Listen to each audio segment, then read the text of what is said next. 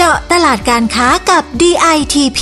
พอดแคสต์ดีๆ ที่จะช่วยเจาะลึกข้อมูลการค้า เพื่อสร้างความสำเร็จให้กับธุรกิจของคุณ จัดโดยสำนักพัฒนาตลาดและธุรกิจไทยในต่างประเทศ 2 กรมส่งเสริมการค้าระหว่างประเทศกระทรวงพาณิชย์ วัสดีค่ะ ได้เวลาการเจาะตลาดการค้ากับ DTP ซึ่งวันนี้เป็น EP แรกของการเปิดตัวพอดแคสต์ใหม่นะคะ โดยสำนักพัฒนาตลาดและธุรกิจไทยในต่างประเทศ 2 หรือเรียกสั้นๆว่า สพต2นะคะ ซึ่งสพต2เนี่ยก็เป็นหน่วยงานสำคัญของ DITP หรือกรมส่งเสริมการค้าระหว่างประเทศกระทรวงพาณิชย์ ซึ่งจะรับผิดชอบภารกิจอะไรบ้างนั้นนะคะ วันนี้ดิฉันประภาบุรณสิริหัวหน้ากลุ่มงานแผนและหน่วยการเนี่ยจะพาคุณผู้ฟังทุกท่านไปเจาะลึกกันว่า สพต2เนี่ยทำอะไรบ้างนะคะ ซึ่งแน่นอน วันนี้ดิฉันไม่ได้มาคนเดียวแน่ๆ มีผู้ร่วมพูดคุยถึงสองท่าน ท่านแรกนะคะ คือท่านรองวิทยากรมณีเนตร ซึ่งขณะนี้เนี่ยท่านรักษาการในตำแหน่งผู้ตรวจราชการกระทรวงพาณิชย์ และท่านที่ 2 คือผู้อำนวยการสำนักพัฒนาตลาดและธุรกิจไทยในต่างประเทศ 2 ผอจิรการเพชรชาติลำดับแรกนะคะ คุณผู้ฟังดิฉันจะขอเรียนเชิญท่านรองวิทยากรมณีเนตรเนี่ยกล่าวถึงความสำคัญและภารกิจของสปต2ในฐานะส่วนราชการหนึ่งของกรมเสริมการค้าระหว่างประเทศ สวัสดีค่ะ ท่านรองวิทยากร สวัสดีครับ ท่านหัวหน้าประภานะครับ แล้วก็สวัสดีท่านผู้ฟังทุกท่านนะครับค่ะกรมส่งเสริมการค้าระหว่างประเทศของเราเนี่ยนะครับ แบ่งส่วนราชการนะครับออกเป็นทั้งในส่วนกลางและก็ในต่างประเทศนะครับ โดยในส่วนกลางเนี่ยเราแบ่งการบริหารราชการออกเป็น 12สำนักค่ะนะครับ แล้วก็ที่สำคัญเรามีสำนักงานในต่างประเทศถึง 58สำนักงานอืมนะครับเยอะมากค่ะซึ่ง ในส่วนของสำนักตลาดเนี่ยนะครับก็คือเป็นหน่วยงานที่จะประสานแล้วก็ดูแลสำนักงานส่งเสริมการค้าในต่างประเทศทั้ง 58 แห่งค่ะนะครับ โดยเราแบ่งออกเป็นสำนักพัฒนาตลาดและธุรกิจไทยในต่างประเทศ 1 และ 2 นะครับค่ะซึ่งวันนี้นะครับจะมาเล่าเรื่องของสำนักพัฒนาธุรกิจไทยในต่างประเทศ 2 นะครับ ซึ่งจะดูแลนะครับไม่ว่าจะเป็นตลาดสำคัญสคัญๆนะฮะอย่างเช่น ตลาดภูมิภาคอเมริกา และลาตินอเมริกาค่ะตลาดยุโรปและ CIS ตลาดแอฟริกาและตะวันออกกลางนะครับ ซึ่งมีสคตที่จะต้องดูแลทั้งหมดเนี่ยถึง 32 แห่งค่ะนะครับพอสมควรโดยที่ในส่วนของสำนักงานพัฒนาตลาดและธุรกิจไทยในต่างประเทศหนึ่งเนี่ยก็จะดูในส่วนของอ่าภูมิภาคอื่น ๆ ที่เหลือนะครับ ไม่ว่าจะเป็นอาเซียนนะครับเอเชียตะวันออกและโอเชียเนียนะครับภูมิภาคเอเชียใต้นะครับ ก็จะมีสคตที่ดูแลอีก 28 แห่งนะครับ สำหรับงานของสำนักพัฒนาตลาดทั้ง 1 และ 2 ของเราเนี่ยนะครับก็จะมีหน้าที่สำคัญนะครับไม่ว่าจะเป็นเรื่องการทำการวิเคราะห์นะครับการจัดทำแผนข้อมูลธุรกิจการค้าการลงทุนนะครับ ซึ่งนโยบายหนึ่งที่สำคัญนะครับของท่านรองนายกรัฐมนตรี และรัฐมนตรีว่าการกระทรวงพาณิชย์ท่านจุลินทร์ลักษณะวิสิทธิ์นะครับก็คือการใช้ยุทธศาสตร์ที่เราเรียกว่ายุทธศาสตร์ตลาดนำการผลิตค่ะฉะนั้นข้อมูลของตลาดที่เปลี่ยนแปลงไปนะครับจึงมีผลสำคัญอย่างยิ่งต่อท่านผู้ประกอบการทั้งหลายค่ะในการที่จะต้องปรับตัวให้เข้ากับตลาดนะครับ ไม่ว่าจะเป็นการเตรียมสินค้าการทราบถึงพฤติกรรมที่เปลี่ยนแปลงไป โดยเฉพาะในช่วงที่เป็นโควิดนะครับ ซึ่งมันมีสิ่งต่างๆ หลาย ๆ อย่างเนี่ยเปลี่ยนแปลงไปมาก นอกจากนั้นนะครับทางสำนักพัฒนาตลาด 2 ของเราเนี่ยนะครับก็ยังค่ะทำหน้าที่เป็นหน่วยงานในการประสานพันธกิจต่างๆ กับหน่วยงานที่เป็นเราเรียกว่าเทรดอ่า TPO นะครับหรือว่าเป็นเทรดออฟฟิศของประเทศต่างๆนะครับที่มาตั้งในประเทศไทยด้วยนะครับ นอกจากนั้น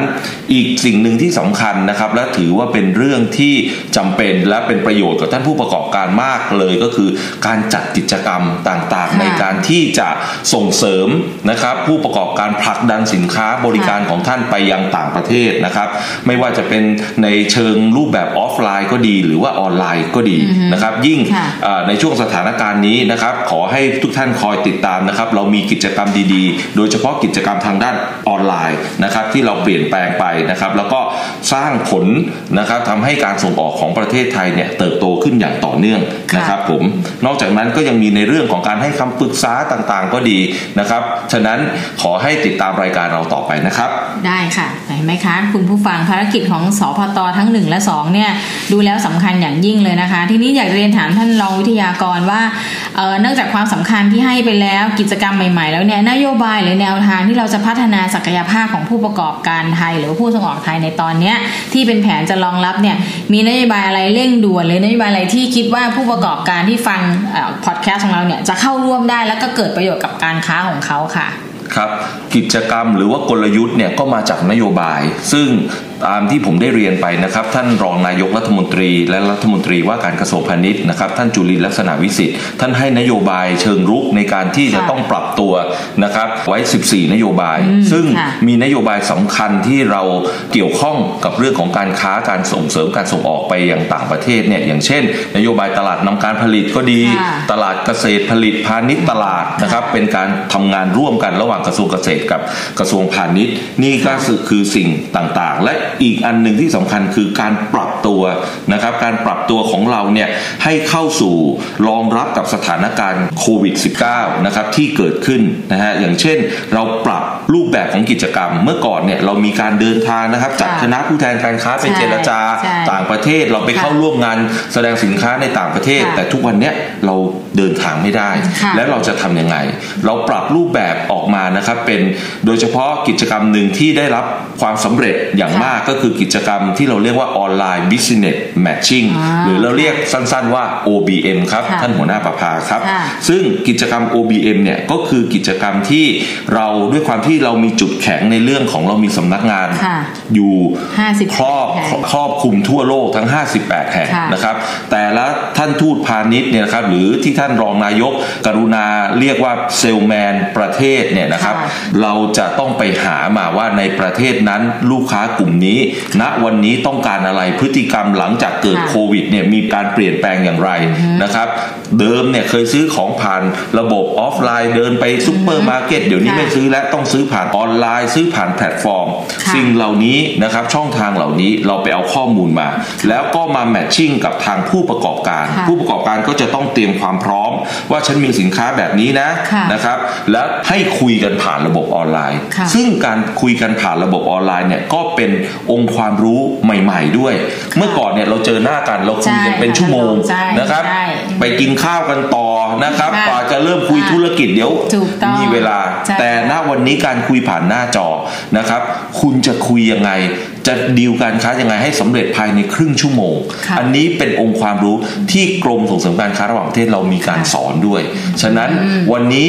ท่านที่รับฟังนะครับ เรื่องของการเจาะตลาดการค้ากับ DITP นะครับขอให้ติดตามจนจนครบนะครับท่านจะได้รับทราบว่าวันนี้นะครับพฤติกรรมของผู้บริโภคนะครับโดยเฉพาะในส่วนที่อยู่ความรับผิดชอบของตลาด 2 ไม่ว่าวันนี้ที่ใครสนใจตลาดอเมริกาก็ดียุโรปก็ดีนะครับ CIS แอฟริกาหรือตะวันออกกลาง วันนี้คนเหล่านั้นเขาซื้ออะไร เขาคิดยังไงนะครับ การบริโภคของเขาปรับและเปลี่ยนไปยังไง แล้วสินค้าอะไรที่เรามีอยู่ในวันนี้จะเอาไปแมทช์กับของที่เขามีอยู่นะครับผมเราเคยคุยกันว่าสินค้าอาหารตอนนี้ขายดีมากนะครับ เราทำแค่นี้ไม่พอ เราจะต้องเป็นอาหารของเราต้องปลอดโควิดด้วย เรามี certificate นะครับที่ส่งสินค้าอาหารแล้วปลอดโควิดนะครับ สินค้าที่เขาบอกว่า work from home คืออะไรนะครับสินค้าที่แต่เมื่อก่อนเนี่ยเราขายโคมไฟอันใหญ่ๆแต่เดี๋ยวนี้กลายเป็นไฟที่ส่องหน้าเอาไว้เวลาไลฟ์สดนะครับการขายผ่านไลฟ์สตรีมมิ่งการขายผ่าน Virtual Trade Show ทำอย่างไร นี่คือสิ่งที่วันนี้นะครับขอให้ทุกท่านติดตามกับทางรายการของเรานะฮะเราจะพาท่านไป วิเคราะห์เจาะลึกนะครับ แล้วก็รวมถึงพฤติกรรมนะครับ ผู้บริโภควันนี้เปลี่ยนแล้วไม่ไปซื้อแล้ว เราจะขายผ่านแพลตฟอร์ม แล้วจะติดต่อแพลตฟอร์มยังไงนะครับ สิ่งเหล่านี้นี่คือส่วนหนึ่งนะครับ เดี๋ยวท่านติดตามเราไปเรื่อยๆเนี่ยท่านก็จะได้รับทราบนะครับ ว่าวันนี้ท่านจะเจาะตลาดเหล่านี้ต้องเตรียมตัวอย่างไรบ้างครับ คุณผู้ฟังคะก็ได้ฟังที่ท่านรองวิทยากรนะคะอธิบายถึงวิธีการที่จะเจาะช่องทางในการค้าในต่างประเทศ การจะต้องพัฒนาตัวเอง หรือการปรับปรุงตัวเอง ให้เกิดกลยุทธ์ใหม่ๆ เช่น สินค้าที่ท่านรองเล่าเมื่อครู่โคมไฟเคยขายอันใหญ่ก็ปรับให้เป็นอันเล็กเหมาะสมกับวิถีชีวิตที่ต้องสื่อสารผ่านออนไลน์ หรือแม้กระทั่งการค้าออนไลน์ ภายใต้ชื่อ OBM ที่ท่านรองเล่าไปเมื่อครู่นี้ เพราะฉะนั้นคุณผู้ฟังคะนอกจากได้ความรู้ดีจากท่านรองแล้วได้ได้รู้จักเรื่องการแบ่งส่วนราชการของกรมเสริมการค้าระหว่างประเทศแล้วเนี่ยเรายังต้องขอขอบคุณท่านรองวิทยากรมณีเนตรรักษาการตำแหน่งผู้ตรวจราชการกระทรวงพาณิชย์ที่สละเวลาอันมีค่า มาเล่ามาบอกเราถึงการค้าในด้านของต่างประเทศที่กรมส่งเสริมการค้าระหว่างประเทศดูแล พร้อมแนะนำข้อคิดดีๆ ให้กับเราที่เราสามารถจะปรับปรุงตัวเอง สร้างธุรกิจของตัวให้สู่ตลาดได้นะคะ วันนี้ดิฉันขอขอบคุณท่านรองเป็นอย่างสูงเลยนะคะ ขอบพระคุณนะคะ ขอบคุณครับ สวัสดีครับลำดับต่อไปนะคะ เราจะไปพูดคุยกับพอจิรการเพชรชาติผู้อำนวยการสำนักพัฒนาตลาดและธุรกิจไทยในต่างประเทศ 2 สวัสดีค่ะพอจิรการครับ สวัสดีครับคุณประภาครับ แล้วก็สวัสดีท่านผู้ฟังด้วยนะครับ ค่ะพอคะเท่าที่ท่านรองวิทยากรได้กรุณาให้ข้อมูลเบื้องต้นนะคะนั่นแสดงว่าพื้นที่ด้านการค้าทั้ง3ภูมิภาคที่สพตสองดูแล ถือว่าเป็นตลาดสำคัญมาก ๆ เลยนะคะ เรียกว่าเป็นแหล่งธุรกิจขนาดใหญ่เลยใช่ไหมคะ ครับโดยภารกิจของทางเอ่อสปตสองเนี่ยนะครับค่ะที่ดูแลในภูมิภาคเอ่อต่างๆเนะครับผมขอย้ำอีกทีนะครับเป็นภูมิภาคอเมริกาลาตินอเมริกานะครับรวมไปถึงภูมิภาคยุโรป แล้วก็ CIS แล้วก็รวมถึงตะวันออกกลาง แล้วก็แอฟริกาด้วยอ๋อนะครับค่ะอันเนี้ยทั้ง 3 ภูมิภาคที่เรารวบรวมมาเนี่ยครับ ก็ถือว่าเป็นภูมิภาคที่มีขนาดใหญ่นะครับค่ะมีความต้องการซื้อสินค้าเนี่ยจำนวนมากนะครับทำให้ผู้ส่งออกทุกประเทศเลยเนี่ยนะครับมุ่งที่จะเข้าไปสู่ตลาดอ่าของภูมิภาคพวกนี้นะครับ ยกตัวอย่างเช่นนะครับในภูมิภาคอเมริกาเนี่ยค่ะนะครับจะต้องเป็นภูมิภาคที่พึ่งพาการนำเข้านะครับอ๋อเป็นหลัก โดยเฉพาะสินค้าอุปโภคบริโภคนะครับค่ะ ในสภาพยุโรปเนี่ยนะครับเป็นภูมิภาคที่มีกำลังซื้อสูงนะครับ ต้องการสินค้าที่มีคุณภาพนะครับ เป็นมิตรกับสิ่งแวดล้อมนะฮะเพราะฉะนั้นการเข้าสู่ตลาดเนี่ยของภูมิภาคพวกนี้เนี่ยต้องให้เข้าให้ถูกช่องทางนะครับค่ะแสดงว่าการแข่งขันในตลาดที่ทางสพตดูแลเนี่ยพอกล่าวได้เลยว่าแข่งขันสูงนอกจากเราแล้วมีคู่แข่งของประเทศอื่นด้วย ถูกไหมคะ ครับใช่ครับ เพราะฉะนั้นเนี่ยการมีการแข่งขันสูงเนี่ยแล้วแล้วผู้ส่งออกไทยเนี่ยมันจะมีโอกาสเข้าไปสู้หรือไปต่อสู้กันในตลาดนี้ได้ยังไงบ้างนะคะพอ ครับแน่นอนครับจริง ๆ แล้วเนี่ยผู้ประกอบการไทยเนี่ยครับมีศักยภาพสูงอยู่แล้วนะครับนะครับ การที่เข้าไปสู่ตลาดพวกนี้เนี่ยก็คือต้องอาศัยเอ่อข้อมูลนะครับแล้วก็ข้อมูลแต่ละตลาดเนี่ยนะครับน่าจะเป็นข้อมูลเชิงลึกนะครับจากทางค่ะเอ่อท่านทูตพาณิชย์เนี่ยนะครับที่สามารถที่จะเอามาประกอบนะครับในการตัดสินใจให้กับทางผู้ส่งออกของไทยนะครับในการบุกแต่ละตลาดได้นะครับ ครับอืมเพราะฉะนั้นก็คือข้อมูลจากสำนักงานในต่างประเทศเนี่ยค่อนข้างสำคัญมากถูกไหมคะครับเพราะฉะนั้นอยากจะเรียนถามพอนะคะว่าแล้วการเจาะลึกเข้าไปในแต่ละภูมิภาคเนี่ยมันมีความแตกต่างกันหรือว่าข้อมูลที่พอสคตหรือว่าที่พอสคตทั้ง 58 แห่งเนี่ยของเรา 32 เนี่ยวางแผนครับกลยุทธ์ไว้เนี่ยมันน่าจะต้องเริ่มต้นหรือเรียนรู้อะไรที่เป็นแนวทางที่ให้ผู้ประกอบการไทยสามารถเริ่มต้นได้อะค่ะ แน่นอนครับแต่ละตลาดนะครับ แต่ละภูมิภาคเนี่ยก็จะมีความแตกต่างกันนะครับ ก่อนอื่นเนี่ยทางผู้ประกอบการนะครับหรือว่าทางผู้ส่งออกไทยเนี่ยนะครับ จะต้องศึกษาถึงกลุ่มเป้าหมายก่อนนะครับ ว่าเราต้องการที่จะไปบุกตลาดไหนภูมิภาคอะไร นะครับประเทศอะไร แล้วก็ดูสินค้าของเราว่าตลาดไหนเนี่ยที่เหมาะกับสินค้าของเรานะครับ ผู้ซื้อผู้นำเข้านะครับมี background อย่างไรนะครับอันนี้เนี่ยทางทูตพาณิชย์นะครับก็จะมีข้อมูลเชิงลึกนะครับที่สามารถที่จะให้ความแนะนำกับทางผู้ประกอบการไทยได้นะครับ ในเรื่องต่างๆนะครับในรายละเอียดถ้าลงลึกลงไปเนี่ยอย่างเช่นเอ่อพฤติกรรมผู้บริโภค บางภูมิภาคนะครับบางประเทศนะครับชอบซื้อของออนไลน์อ่าหรือว่าเข้าไปซื้อของด้วยตัวเองนะครับค่ะโดยเฉพาะเอ่อสถานการณ์ในขณะนี้เนี่ยค่ะการซื้อของผ่านทางแพลตฟอร์มออนไลน์เนี่ยเป็นช่องทางที่เอ่อมีความสำคัญมากนะครับค่ะซึ่งจะทำให้เอ่อสินค้าที่เราส่งเข้าไปเนี่ยสามารถที่จะไปสู่ผู้บริโภคได้สำคัญเลยนะครับครับผู้ส่งออกไทยนะครับต้องอาศัยลู่ทางการค้านะครับที่เจาะตลาดให้ถูกช่องทางนะครับจะได้ไม่เสียเวลานะครับ ข้อมูลตรงนี้เนี่ยทางสำนักพัฒนาตลาดเนี่ยนะครับสองเนี่ยนะครับก็จะสามารถที่จะให้คำแนะนำนะครับกับทางผู้ส่งออกนะครับ ผ่านทางข้อมูลที่ได้มีการแนะนำจากทางท่านทูตพาณิชย์นะครับในต่างประเทศได้เป็นอย่างดีเลยนะครับอันนี้ ครับค่ะทีนี้เรียนถามมอนิดนึงว่าโอเคข้อมูลทางทูตช่วยหาช่วยวิเคราะห์แล้ว ทีนี้เรื่องคู่แข่งเนี่ยสำนักงานเนี่ยสามารถจะช่วยดูแลหรือว่าแนะนำเรื่องคู่แข่งได้ด้วยใช่ไหมคะเรามีข้อมูลอยู่แล้วครับว่าในตลาดอ๋อค่ะในแต่ละตลาดเนี่ยคู่แข่งเราคือใครนะครับอ๋อค่ะสิ่งที่เอ่อเราเรา จะต้องให้ความสำคัญก็คือว่าสินค้าของเราเนี่ยถูกส่งไปให้กับผู้นำเข้าใครนะครับค่ะอันนี้ทางทูตพาณิชย์ที่อยู่ในประเทศต่างๆเนี่ยค่ะก็จะสามารถช่วยสกรีนนะครับว่าผู้นำเข้ารายนี้นะครับเป็นผู้นำเข้าที่เอ่อมีศักยภาพยังไงเป็นตัวจริงอย่างนี้ใช่ไหมเป็นตัวจริงนะครับอาจจะเป็นผู้นำเข้านะครับเราส่งของให้ผู้นำเข้ารายเนี้ยแต่เขาเนี่ยสามารถที่กระจายสินค้าเนี่ยไปสู่ห้างร้านนะครับแล้วก็ซูเปอร์มาร์เก็ตได้อีกไป เป็นพันพันสาขาก็มีนะครับ ยกตัวอย่างอย่างเช่นในประเทศอังกฤษนะครับเอ่อเราส่งให้กับผู้นำเข้าเนี่ยในขณะเดียวกัน ผู้นำเข้าเนี่ยเขามีเครือข่ายนะครับมีร้านที่เป็นซูเปอร์มาร์เก็ตเล็กๆเนี่ยนะครับกระจายอยู่ตามเมืองต่างๆเนี่ยอีกเป็นพันกว่าสาขานะครับ อันเนี้ยก็เท่ากับว่าทางสินค้าของเราเนี่ยก็จะถูกไปวางขายในซูเปอร์มาร์เก็ตต่างๆเนี่ยทั่วประเทศโลตัสมินิบิ๊กซีมินิอะไรอย่างนี้ใช่ไหมคะก็คือเขาจะมีเครือข่ายลักษณะแบบนั้นถูกไหมใช่ครับค่ะแล้วแล้วในปีนี้นะคะทางสพตสองเนี่ยได้เตรียมแผนงานหรือว่ากิจกรรมอะไรไว้รองรับในการส่งเสริมศักยภาพของผู้ประกอบการบ้างคะผอครับต้องกล่าวถึงแผนการดำเนินการก่อนนะครับว่าค่ะตามปกติแล้วเนี่ยทางสปตสองเนี่ยมี แผนงานนะครับหรือว่าโครงการที่ได้เอ่อทำในแต่ละปีนะครับที่ผ่านมานะครับ ก็คือเอ่อเรามีภารกิจนะครับในการนำคณะผู้แทนการค้า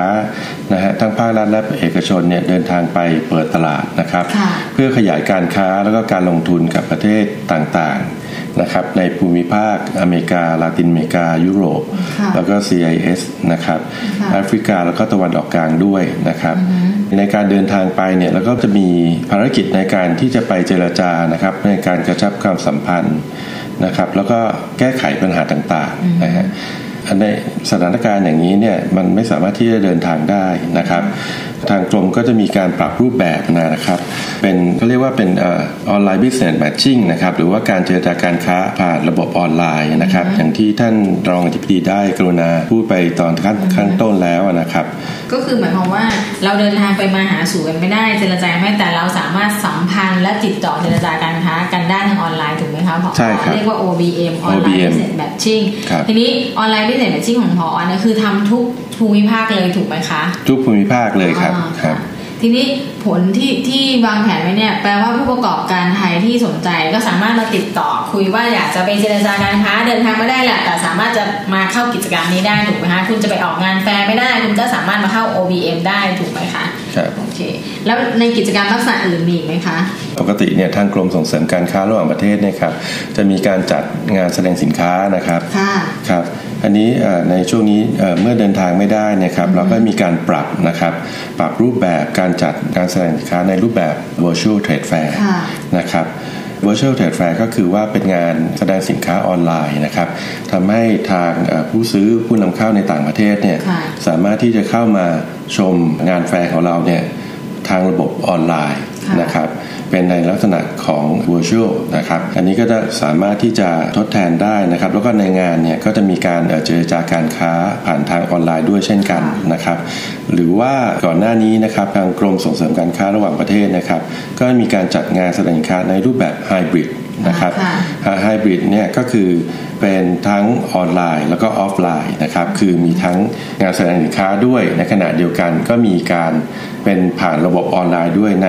หมายความว่าจัดเป็นบูธด้วยถูกไหมคะผอเป็นบูธแล้วก็สามารถดูได้ทางออนไลน์ด้วยออนไลน์ด้วยค่ะใช่ครับ แล้วก็มีการเจรจาการค้าค่ะครับผ่านทางช่องทางออนไลน์ได้ค่ะด้วยเช่นกันแล้วครับงานอะไรที่ที่เคยจัดมาบ้างแล้วคะผอ ครับปีที่ผ่านมานะครับก็จะมีเอ่ออย่างงานไทเฟกนะครับก็จะเป็นเอ่อ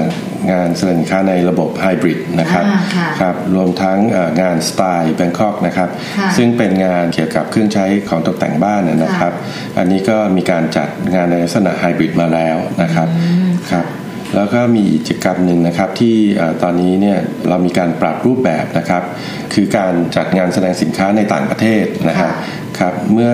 ทางเราเนี่ยไม่สามารถที่จะเดินทางไปต่างประเทศนะครับไปออกงานได้นะครับจะมีการจัดงานในลักษณะเขาเรียกว่า mirror mirror นะครับค่ะค่ะก็คือว่าเอ่อเหมือนกับเราเราก็จะส่งสินค้าเนี่ยนะครับให้ทางผู้ประกอบการเนี่ยก็จะส่งสินค้านะครับไปให้ทางต่างประเทศนะครับแล้วก็จะมีเป็นผู้แทน ที่จะมาเอ่อทำเจรจาขายให้นะครับอือฮึค่ะเพราะฉะนั้นก็กล่าวไปว่ากรมเนี่ยพยายามปรับรูปแบบให้เข้ากับยุคสมัย ไม่ว่าจะเป็น virtual fair หรือเป็น hybrid fair หรือแม้กระทั่ง mirror mirror ถูกไหมคะผอใช่ครับแล้วกิจกรรมลักษณะอื่นอีกนะคะมีไหมเอ่ออย่างเช่นเอ่อปกติเนี่ยทางกรมก็จะมีการเอ่อ ให้ความรู้นะครับ หมายถึงว่ามีการจัดสัมมนาค่ะนะครับการอบรมต่างๆนะครับ เกี่ยวกับเรื่องการส่งออกสินค้า หรือว่าโอกาสทางการค้าไทยเนี่ยไปต่างประเทศนะนะครับ อันนี้เราก็จะมีการจัดสัมมนาในระบบออนไลน์นะครับ หรือว่าเรียกว่าเว็บมีนาค่ะนะครับ เพื่อที่จะให้อ่าผู้ประกอบการไทยเนี่ยนะครับได้ทราบถึงรู้ทางการค้าหรือว่าโอกาสการค้าต่างๆ ในประเทศต่างๆนะครับ เห็นไหมคะคุณผู้ฟังจากที่ท่านผอเล่าให้ฟังเนี่ยก็จะเห็นว่ากรมส่งการค้าระหว่างประเทศเนี่ยมีการปรับเปลี่ยนวิธีการส่งเสริมการค้าให้เหมาะสมกับยุคสมัย ต้องใช้เรื่องของออนไลน์ ไม่ว่าจะเป็นทั้งเจรจาการค้าถ้านำสินค้าไปจัดแสดงให้ปรับเปลี่ยนรูปแบบใหม่ แม้กระทั่งการอบรมสัมมนาก็เปลี่ยนรูปแบบใหม่เช่นกันนะคะ ทีนี้พอคะถ้าหากผู้ประกอบการไทยเนี่ยต้องการความช่วยเหลือหรือการสนับสนุนสามารถติดต่อผ่านช่องทางไหนได้บ้างคะ ครับก่อนอื่นก็ขอให้เอ่อติดตามนะครับผ่านทางพอดแคสต์นะครับเจาะตลาดการค้ากับ DIDP นะครับซึ่งจะมีออกมาอีกหลาย EP เลยนะครับครับสำหรับผู้ส่งออกที่สนใจนะครับ เมื่อฟังพอดแคสต์เราแล้วเนี่ยต้องการที่จะทราบข้อมูลเพิ่มเติมนะครับค่ะเกี่ยวกับการค้าระหว่างประเทศนะครับกับสามภูมิภาคที่ผมได้กล่าวไปเนี่ยนะครับครับก็สามารถติดต่อสอบถามเพิ่มเติมนะครับ ได้ที่อ่าสำนักพัฒนาธุรกิจไทยในต่างประเทศ 2 นะครับ หรือว่าเอ่อโทรมาที่สายด่วนนะครับ1169 หรือจะเข้าไปดูในรายละเอียดเนี่ยได้ที่เว็บไซต์ ditp.go.th ครับค่ะคุณผู้ฟังคะวันนี้เราก็เต็มอิ่มเต็มที่กับการค้าระหว่างประเทศนะคะ ได้ทราบถึงภูมิภาคที่สำคัญที่ ผู้ประกอบการไทยสามารถไปเจาะตลาดได้ แล้ววันนี้นะคะ เราต้องขอขอบคุณผู้อำนวยการสำนักพัฒนาตลาดและธุรกิจไทยในต่างประเทศ2ผอจิรการเพชรชาติ ที่ทำให้เรารู้จักหน่วยงานที่ชื่อว่าสพต2กันมากขึ้นนะคะ และแน่นอนนะคะ ใครที่คิดจะไปทำการค้าลุยตลาดใน 3 ภูมิภาคนี้นะคะ ย้ำว่าภูมิภาคอเมริกาและลาตินอเมริกา ตลาดยุโรปและ CAS และตลาดแอฟริกาและตะวันออกกลางสามารถ ติดต่อสอบถามได้ที่สพต2หรือสายด่วน1169 หรือไปดูที่เว็บไซต์ ap.go.th นะคะ เพราะว่า 3 ตลาดนี้ถือได้ว่าเป็นตลาดสำคัญ แข่งขันสูงก็จริง แต่ก็มีช่องทางสูงเช่นเดียวกันนะคะ เพียงว่าท่านผู้ฟังปรับเปลี่ยนรูปแบบวิเคราะห์ศึกษาตัวเองตามที่ท่านรองวิทยากรมณีเนตและท่านผอจิรการ เพชรชาติแนะนำมา ก็สามารถจะปรับตัวเข้าสู่ตลาดนี้ได้นะคะ สุดท้ายฝากทุกท่านติดตามเรื่องราวดีๆ แบบนี้ได้ทุกวันจันทร์ถึงวันศุกร์กับพอดแคสต์เจาะตลาดการค้ากับ DDP ด้วยนะคะสำหรับวันนี้ดิฉันและผอจิรการต้องขอลาไปก่อนสวัสดีค่ะ ครับ สวัสดีครับ เจาะตลาดการค้ากับ DITP ติดตามข้อมูล ข่าวสาร และกิจกรรมดีๆ เพิ่มเติมได้ที่ www.ditp.go.th หรือสายด่วน 1169